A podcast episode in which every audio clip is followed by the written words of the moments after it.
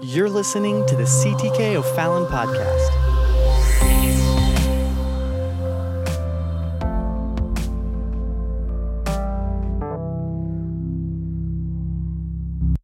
We're going to Genesis chapter number three, and we are in part 11 tonight of our Origin series study. Origin, uh, a study of beginnings. And we are in part 11, and uh, we don't know how many parts there are going to be, but we are going uh, tonight to just cover a few verses of Scripture, but we're looking at Genesis chapters 1 through 11. And Genesis chapters 1 through 11, the beginning of your Bible. In fact, uh, uh, in chapter 3, depending on the Bible that you have, it may even be hard to hold the Bible open to that part in the beginning, but it is so foundational. There are some foundational things that we are drawing out of these passages that apply to us tonight. And I'm going to teach, but I'm going to tell you, I just had a little time with the Holy Ghost. Depending on how far we get tonight, we may just have some church. I don't know. Because this is just so good. But I don't want to cheat it. I don't want to blow through, uh, just, just, just go through it too fast. But there are some fundamental things that we learn. And, and, and God gave this to Moses to put down to give us this study of beginnings. This is our foundation. It's the foundation of where we go to for these topics. And so much of the New Testament where we can read and enjoy the, the blessings of Scripture there that give life, they are rooted in what took place in Genesis chapters 1 through 11 specifically. So tonight we're picking up here and we're going to go to chapter 3, verse 14. And we covered last week the temptation, the actual temptation in the garden where the serpent comes to Eve and to Adam. And we talked through a little bit those processes. And so now we are looking at the pronouncement that God gives to the serpent, to the woman, and to Adam, uh, as the scripture says. And so, what we're going to call this segment here, or this section for my outline purposes, we're going to call it the curse because we have seen sin or the first exercise of human rebellion or free will. We've seen the first exercise of rebellion towards God in the garden. And now comes this pronouncement, the curse of sin. Uh, and in this curse, it is both uh, punishments from God as well as changed ensuing realities. So not only did sin bring punishment from God, but sin actually brought a changed reality from their human experience. So Adam and Eve were living in the garden. They were living uh, uh, blessed with all of this stuff that was just supplied to them. They, there's so much, and we're going to look at what happened, what was destroyed, but there were changed realities that now would ensue. And these changed realities that took place in the garden, we are still dealing with them today. Why is it important that you understand Genesis chapter 3? because you will never make sense of our world today unless you understand how it came to be in such of the state that it is today. When you read Genesis chapter 3, you say, oh, wow, now I understand it. Now it makes sense why the world is the way it is. And the only way the world can be remedied is through nothing less than a spiritual restoration of man back to God. So intellect won't fix it. Materialism won't fix it. Talents won't fix it. Monetary things, whatever. None of that politics, government, systems will not fix what is broken. We are living in now, I, I call it ensuing realities of sin. And we cannot change those realities. But through the power, the redemptive power of God, there is hope. We're going to look at that tonight. And we can have a hope beyond these ensuing realities of sin. So let's look at this together. Genesis chapter 3 and verse number 14. And the Lord God said unto the serpent.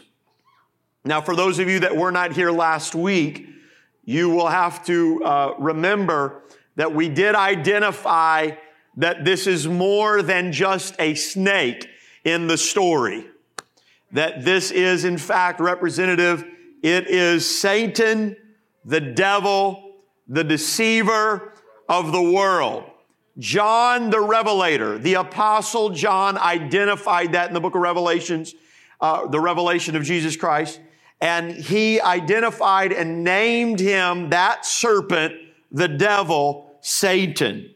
So he identified that for us so that we could make no mistake on this. There are many modern interpreters that would say that Genesis chapter 3 is just a story about a snake and Eve. And what we're going to read is just going to tell us how, for the rest of time, humans will not like snakes.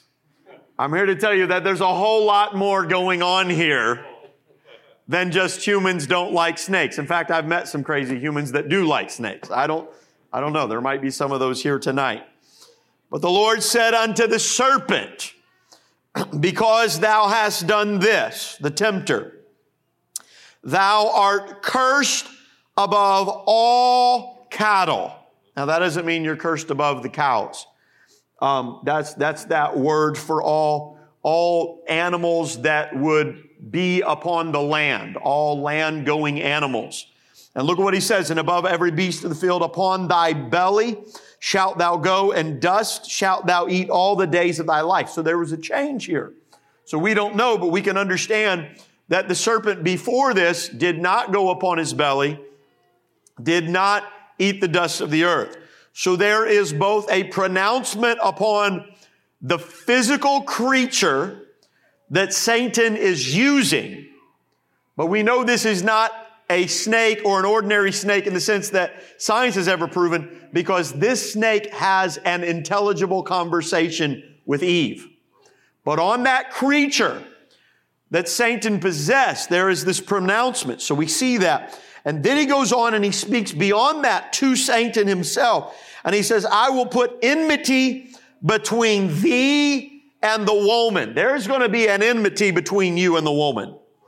And he said, and between thy seed and between her seed. Her seed. Now, not only between you and there. Now, this is an interesting thing.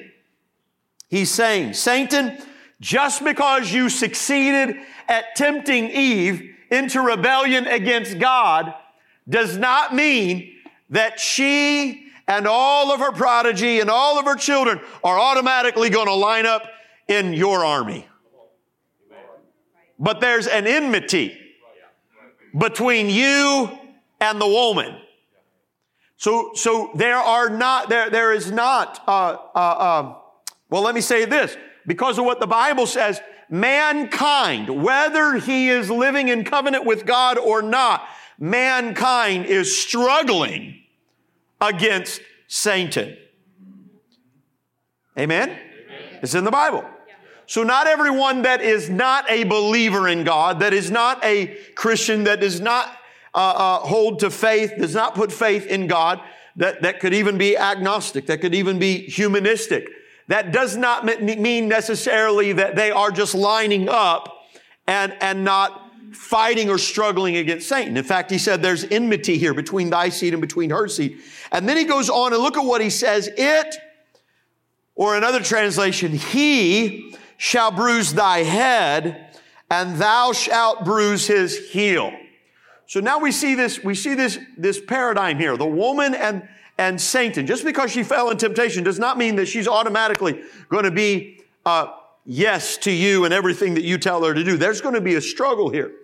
But her seed and thy seed, or, or otherwise uh, mentioned offspring, the offspring, and specifically of the woman's offspring, we go on through scripture later on, and we know that it is through the lineage of Seth. Genesis chapter 4, we're going to get into that uh, very specifically, or chapter 5, uh, the lineage of Seth, and through that, then narrows down to Abraham, and then through Abraham, it narrows even down even more to the tribe of Judah until we get to Luke's gospel where he recounts the lineage of Christ, Jesus Christ himself, all the way back to Adam here in Genesis.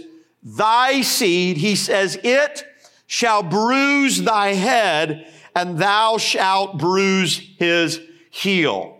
So now we have a testified uh, reality that there is going to be warfare, warfare in heaven. There is going to be this conflict, this spiritual conflict between Satan and between the seed of the woman who we know to be the Lord Jesus Christ, that there is going to be a spiritual warfare. He's going to put all things under his feet.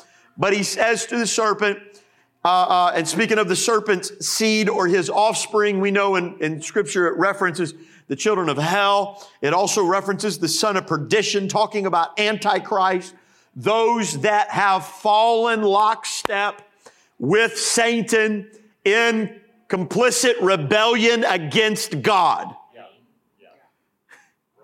He said, it will bruise his heel. There is going to be, uh, Robert Alter translated and says they are going to boot him in the heel. There is going to be an effect. There is going to be something that is going to be felt. But notice, and uh, Brother Welch, I see you here tonight. I know that you are, people may not know this, but you are quite the author and you've written a lot, a little bit about this conflict and uh, uh taken some poetic license with, uh, as, as is totally acceptable with some of the things that scripture doesn't identify and talk about this eternal conflict and tried to imagine some things. Brother Welch is a great author.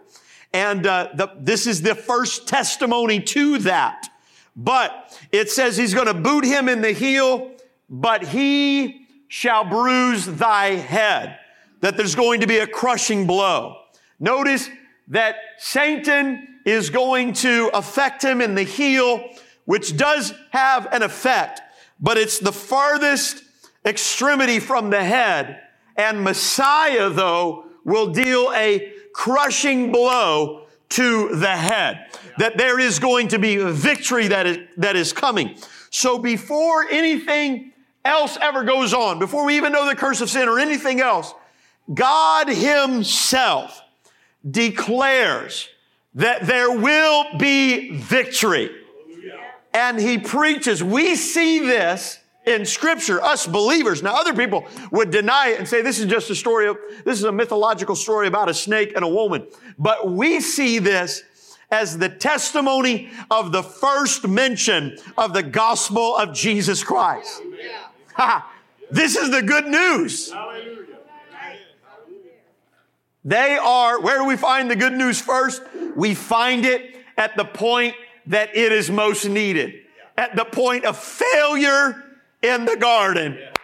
I've got good news for somebody. If you've had a bad week, this is a good time for good news. If you've had a bad month, it's a good time for good news. If you've had a bad year, this is a good time for good news. It might bruise your heel, but through Christ, through the power of God, He will crush or He will bruise your head. And so here's the first mention of the gospel. Somebody put your hands together and thank the Lord Jesus Christ that we have hope. We have hope. Okay? And now he goes on and he says, Unto the woman, he said, I will greatly multiply thy sorrow and thy conception. In sorrow thou shalt bring forth children. Now, most translations translate this as I will multiply your pain. And so there is an increase in pain, which begs the question if Jesus, uh, God is speaking to her and saying that I will multiply your pain or I will increase your pain, uh, what context does she have for that unless she has already had children? So, again, I've said it many times and I'll continue to say it. The Bible tells us everything we need to know. It doesn't tell us everything there is to know. So we are left to speculate whether or not Eve at this point in time already had children uh, or not. I would think, and this is just personal, I would think that perhaps probably she had. But it's not wrong for you to say no because it is possible for God to tell her and say, it, it was going to be painful, but now it's going to be more painful. There is something, though, that must be seen here, and that is this the words, I will. I will. Now we read this verse and immediately we focus on the pain. Amen? We go to the pain. But God said, I will. And what is important to note here is that this multiplied pain or this increase in pain comes by God. That God says, I am bringing this pain to you. Does sin cause pain? Yes. But there is also a very fundamental understanding that God says, because of your rebellion, I am putting this pain in your life.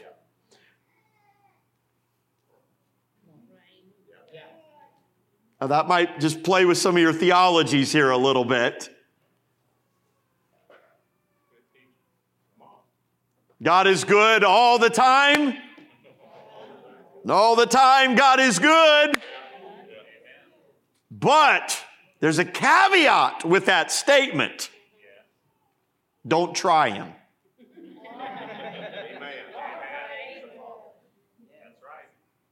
Or that good God that you know says, I will cause something to happen in your life whereby you know I made a choice I should have never made whereby you in your intellectual process can say, Lord, help me never, ever do that again.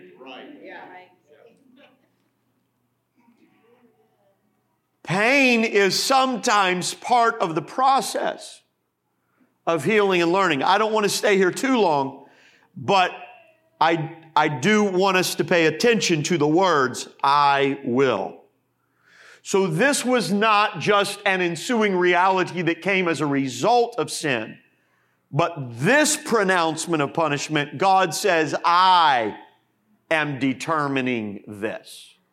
I am bringing this about.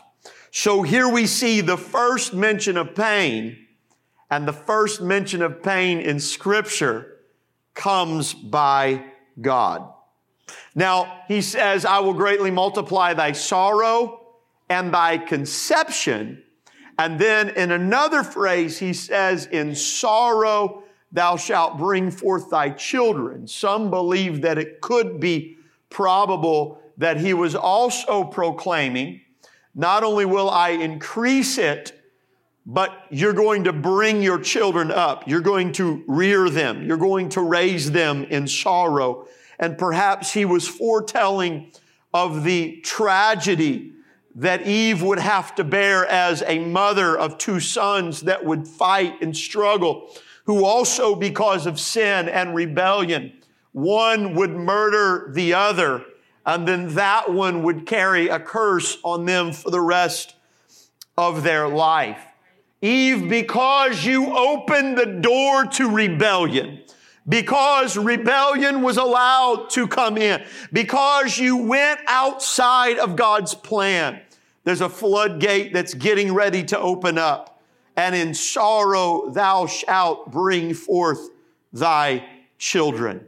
there would be, imagine the weight of this as it comes, as it settles in on her when God speaks this. He goes on and he says something else that is very profound that I would dare say most of us, at least most of Christianity and all of the world misses. He says, and thy desire shall be to thy husband, and he shall rule over thee. This is very, very important because what God is saying here now is that marriage as you knew it is now going to change forever. When God created Eve, He made her. Adam said, This is now bone of my bone. This is flesh of my flesh. She was a helpmeet from the Lord. She was from Adam's side. And there in the garden, they lived in harmony. For this cause shall a man leave his father and mother and shall cleave unto his wife. And these two shall be one flesh. And the Bible says, and they were naked and not ashamed. There was purity. There was unity. There was this companionship. There was this help me. And God says, now because of sin, because of the steps that you took, and because of the thing that he did, marriage is changed forever. Eve, you did not include your husband and you did not, you did not counsel God. You went on your own after what you wanted. Adam, you stood by hearing every part of the discourse and you never spoke up and you willingly disobeyed God because you didn't want to lose access to your wife. Both of these were self-serving. And now God pronounces that in marriage, your natural inclination is going to be self-serving and selfish. Eve, your desire shall be to your husband. Your desire, your longing is going. One translation, the ESV says that it is contrary to your husband and your husband is going to rule over you. He's going to try to take dominion over you. God never told Adam to dominate his wife. He told Adam and Eve to take dominion over the earth, not over your spouse. She's your companion. She's your helpmeet. But now forever, he said, there will be a struggle between men and between women. There will be a fight over leadership. There will be a war in marriage and it's going to be selfishness that is trying to prevail. And you are only going to succeed if you look back to what I originally intended, to what I originally created, and say, this is what we've got to get to, not what our natural inclination is. Hear me. The pull of sin is forever taking to love and to cherish, and it's becoming to desire and to dominate. This world speaks the vows before the ceremony, but they don't even have a clue what the vows mean. And in marriage today, what we present is to desire and to dominate. It's got to be to my liking. It's got to be to my will. Well, this marriage isn't doing me any good. You are missing the point. And I'm here to tell you that marriage will not succeed. Hear me today. Hear me today as the voice of God Hear me today as the man of God. Hear me today as a preacher. Don't look at the personality of Andrew Romine. I'm flawed, I'm human, and I can make mistakes, and I've made my share of mistakes. But it only works when it is grounded in God, when it is under the covering and the umbrella of God. I'm going to tell you where we lost, where we lost the, ba- the battle and the value for marriage was when we made marriage mean anything. When marriage became about us. When marriage became about us, about me, that's when marriage began to decline in our civilization and in our society. And I don't want to get political. Well, maybe I should get political. You know, sometimes I think we got to be careful that we say, I don't want to get political. Because politics touches everything. And where marriage now can be anything. And, and, I, and I see some of these people and some of these so called righteous and religious politicians that stand up and they, they speak against what marriage is meaning today. And I want to say, where were you when we ripped the rug out from under marriage? Because when we made marriage not mean anything, well, maybe I shouldn't go here tonight. I'm feeling it now.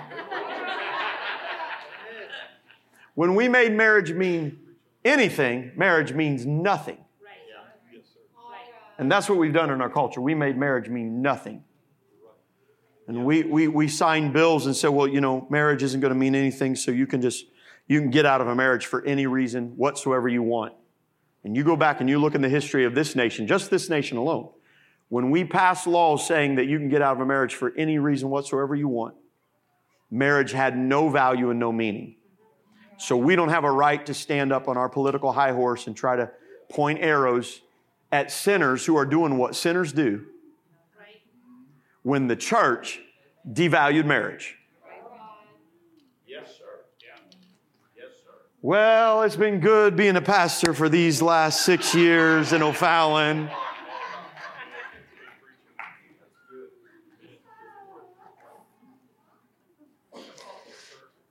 Marriage doesn't work.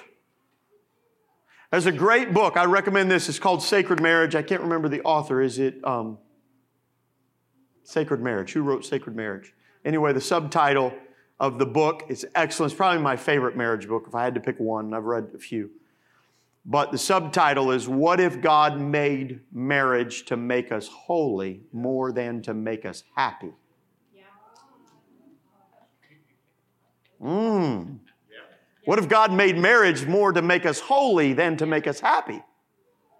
Well, think about that. What do we want when we get married? Everybody want, oh, they're wanting to live happily ever after.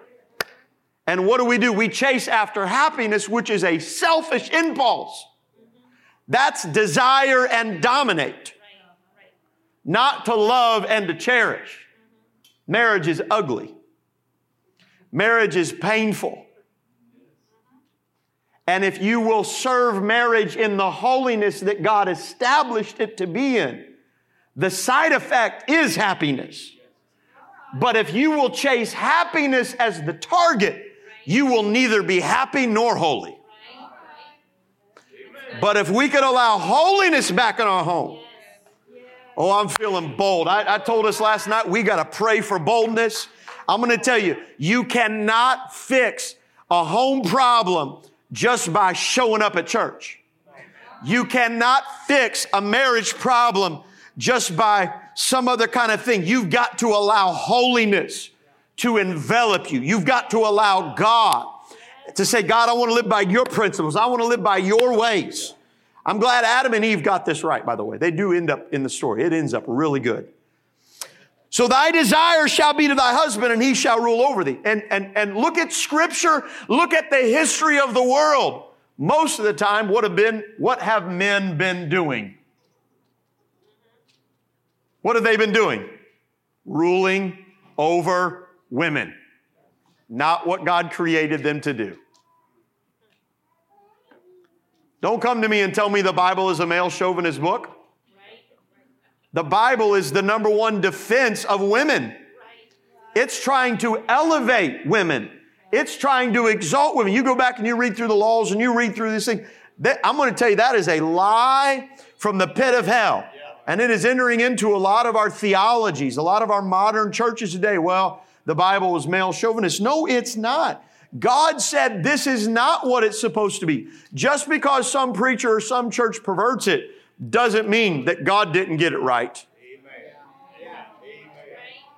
I'm feeling bold in the Holy Ghost tonight, and it's just the Word of God. We've got to let the Word of God. Men, headship in the home is not about you being a dominant ruler. It's about you being a leader. It's about you being responsible. It's not about you trampling over your spouse. She's your helpmeet, created from your side. She's your companion, bone of bone, flesh of flesh. So you are to serve, not to rule and be served.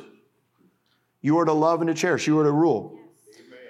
Well, all the women say, Praise the Lord. And all the men say, Amen. amen. And unto Adam he said, Because thou hast hearkened unto the voice of thy wife. Now, this is a very interesting thing. He says, You allowed the voice of someone else to cause you to rebel against God. And in this place, it's the one that he loved the most. Because you hearkened unto the voice of thy wife. Well, wait a minute, God, I thought we were supposed to be companions. We're supposed to work together. So therefore, I'm off the hook because it's her fault. He said, No. You don't check your brain at the door when you work together and just all of a sudden decide what you two want to do apart from God. Right. Yes, sir. No, the Word of God is always the ultimate authority in your life. Yeah, yeah. I, I because thou hast hearkened, unto the voice of thy wife, and hast eaten the tree of which I commanded thee, saying, Thou shalt not eat of it. So here's what you did. Look at what he says. And this is mercy. God does, he curses the serpent and he curses the ground, but he doesn't curse Adam and Eve. He says, Cursed is the ground for thy sake. I'm not going to curse you, Adam. I'm going to curse the entire earth. Cursed is the ground for thy sake. In sorrow or in pain, shalt thou eat of it all the days of thy life.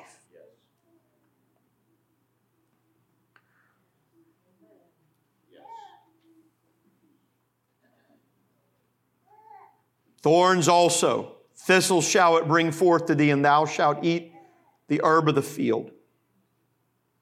What God is saying here, first of all, He's given them a change from the Garden of Eden where they had everything provided for them, given to them freely. And what God is saying here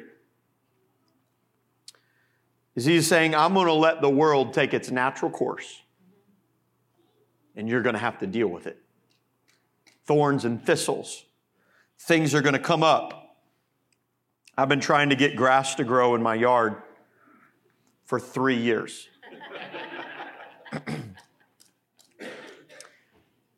With the help of my brother in law, we wiped out the entire yard and we replanted everything. I did all the soil samples and I bought all the right stuff. Put all the smelly fertilizer on the yard. Went out there, tried to be like Brother Kessler. My dream is to have a yard that looks like Brother Kessler someday. and tried to spray all the clover now, I don't know what happened this summer. I don't know what it is, but I can tell you this my yard is cursed. Thorns and thistles, it's not even grass. I don't even know where it came from, overtaking the yard. This is the reality. You're in sweat of your brow, in labor and pain, in the sweat of thy face shalt thou eat bread. This is the reality. You're going to have to struggle. There's going to be strife and you're working in this life. So if Monday mornings are Monday mornings to you, it's because you're human. And there's no way to escape that. Certain ways we try, but it's going to be in pain, the sweat of thy brow. And then he says this, till thou return Yes. unto the ground. For out of it thou wast taken, for dust thou art, and unto dust shalt thou return. This is the first mention of death.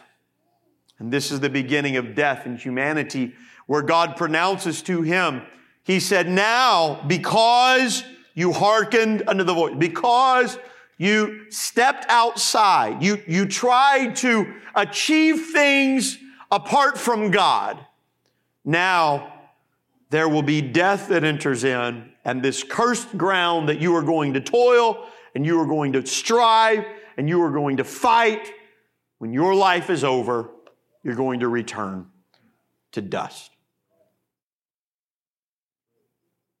Doesn't matter what you do, this is what you return to.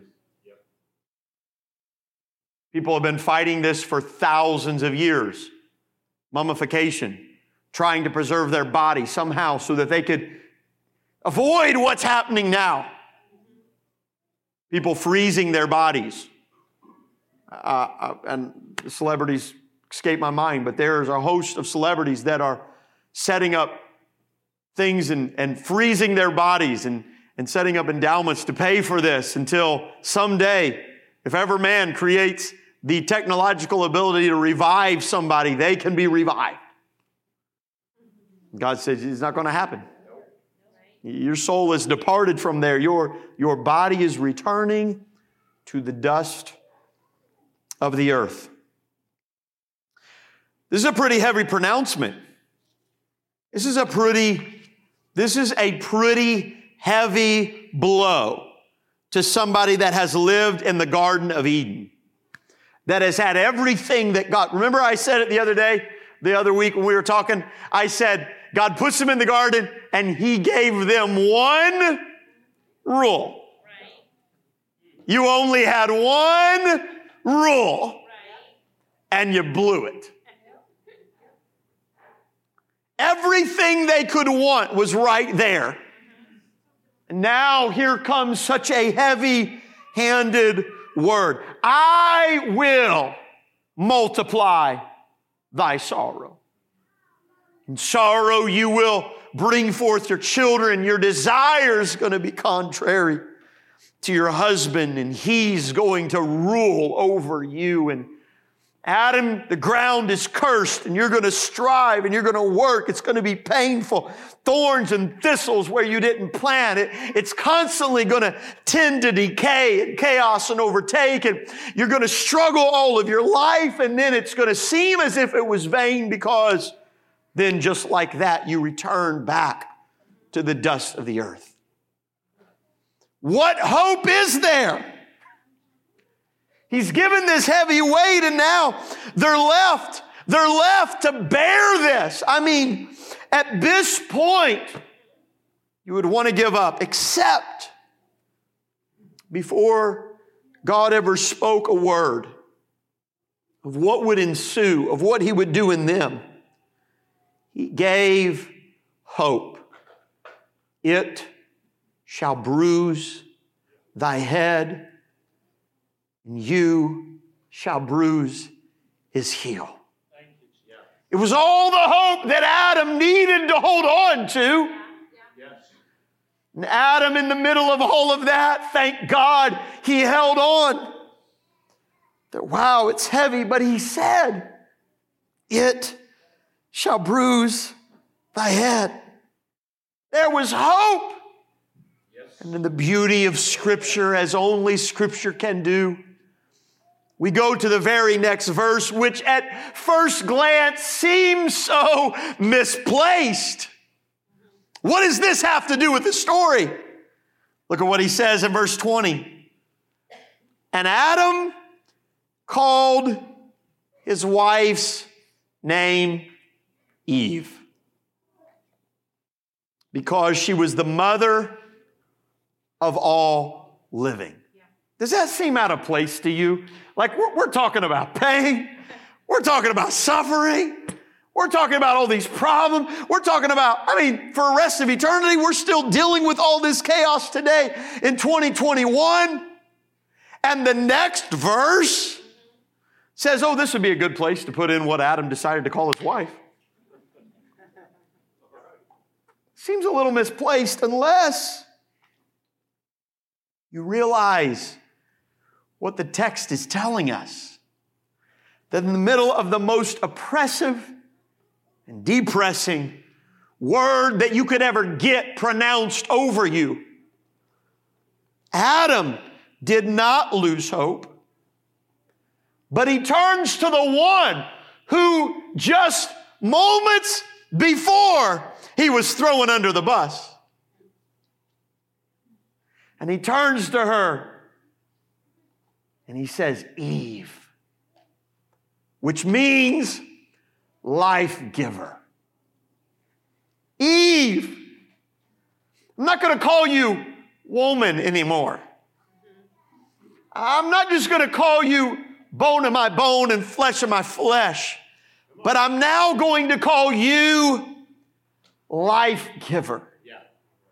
You who will bear pain, you who will desire to be contrary to me, I will want to rule over, but I'm going to call you life giver. He names her, and in that moment, he gives her a tribute of honor and he gives her a tribute of intention. It's not over. We're not finished. And in that moment of failure, when Adam could have walked away and been angry and been locked in that state, had given up, even dared to take his own life, Adam chose hope. And Adam chose to speak life in the middle of a curse. Oh, I'm here to preach to somebody tonight that there's enough hope in the gospel. That you can speak life in the middle of a curse. I know what you've done. I know where you've been. I know what your future looks like, but I'm going to call you life giver because God put us together and we're in this thing till the end. We're going to let God work through us. I know it's going to be a struggle. I know we're going to have struggle in marriage. I know we're going to have fight, but you are life giver. I'm giving you a place of honor. I'm giving you a place of tribute and Adam chose to speak life. I'm telling you, it's time that we stop letting the curse bear the banner of negativity across us, and it's time we start speaking life. I know the world's going to hell in a handbasket, as they say, but I'm not here to just rehash the curse. That's already been spoken. I'm here to speak life in the middle of a curse, in the middle of judgment. God can step inside of your mess and God can work something out. Hallelujah! Hallelujah! Hallelujah! Hallelujah! Hallelujah! What happens? Somebody said, what happened? What happens if this happens? What happens if that happens? What happens if that happens? Stop focusing on all of that. Ha, I'm going to stay with God. I'm going to stick with God. Adam learned his lesson, I think, okay, I don't want to make any more mistakes. Every morning he went out, it was a reminder, I don't want to make any more mistakes. How long did they live? 900 and 30, was it 36 years? 930? Thank you. 930 years. That's a that's a long marriage.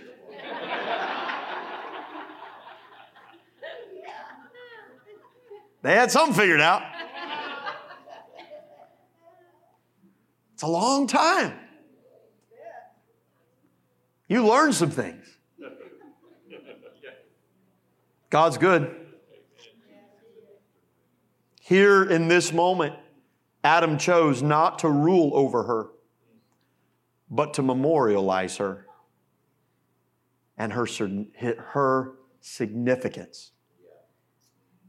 Instead of ruling over her, he said, I'm going to memorialize your significance. You are the mother of all living. God chose you. God chose us. That's a beautiful ending to a horrible part of the story. And they put it in there. So I thought it was misplaced, and still I kept digging digging it out. And I thought, well, that's an odd place to put. Where Adam calls his wife's name Eve. But you see, the story doesn't leave us with, with doubt and leave us down, it gives us hope. And the two places it gives us hope is number one in what Adam did. But then if you look at this in verse 21, and unto Adam also and to his wife, and we'll pause here tonight.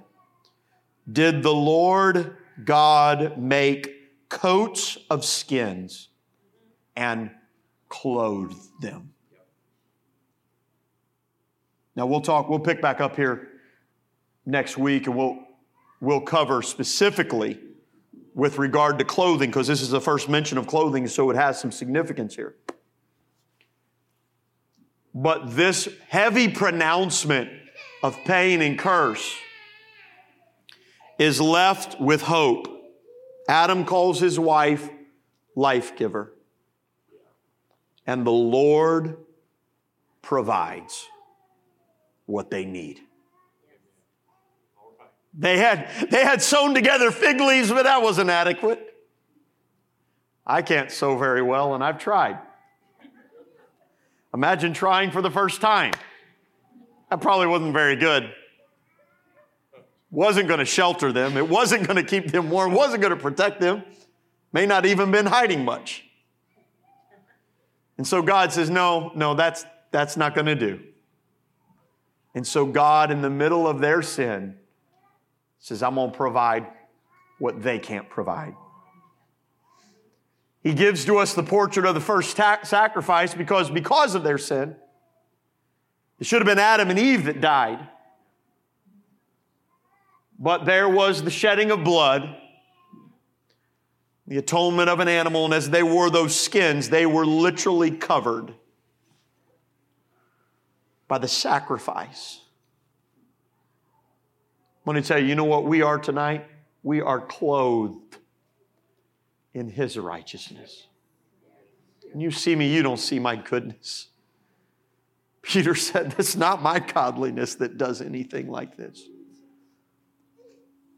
but it's by His name, by faith in His name, that God is able to do this for me.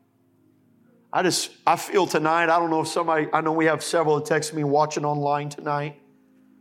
I just felt tonight that somebody needs to speak life Speak life. Come on, God's providing. Don't look at all these things. I know life, we can be like Jacob and say, All these things are against me. When in reality, Jacob, God is working it all out for your good. God's about ready to enrich you and your people, and He's about ready to save you guys and bring you through a famine and put you on top. You know what? I, I, I just refuse to believe that the next pandemic, I'm sure there's going to be a next. The next pandemic, the next crisis, I just refuse to believe that it's going to wipe the church out. Because everywhere I read, when there's a famine, God's people come out on top. Oh, Instead of speaking to all the negativity, speak life. Speak life. Come on, who cares where you've been and what you've done? Who cares what your past says? Who cares what people did to you? It's time to stand up and speak life giver. I'm going forward. I, I know I made a mess with my life, but, but there's a future, there's a promise. Why? Because God gave me a hope. It shall bruise thy head, you shall bruise his heel. Hallelujah. Messiah is coming. Come on, we're just stand together with me tonight. Come on, can we lift our hands all across this place? Come on. Somebody, can you just begin to speak life in the name of the Lord Jesus Christ? I feel the Holy Ghost tonight. God, you're ministering, Lord. God, I thank you for the touch of your spirit. I thank you for your word. I speak life tonight. God, I speak life tonight. God, against past sin and run wickedness.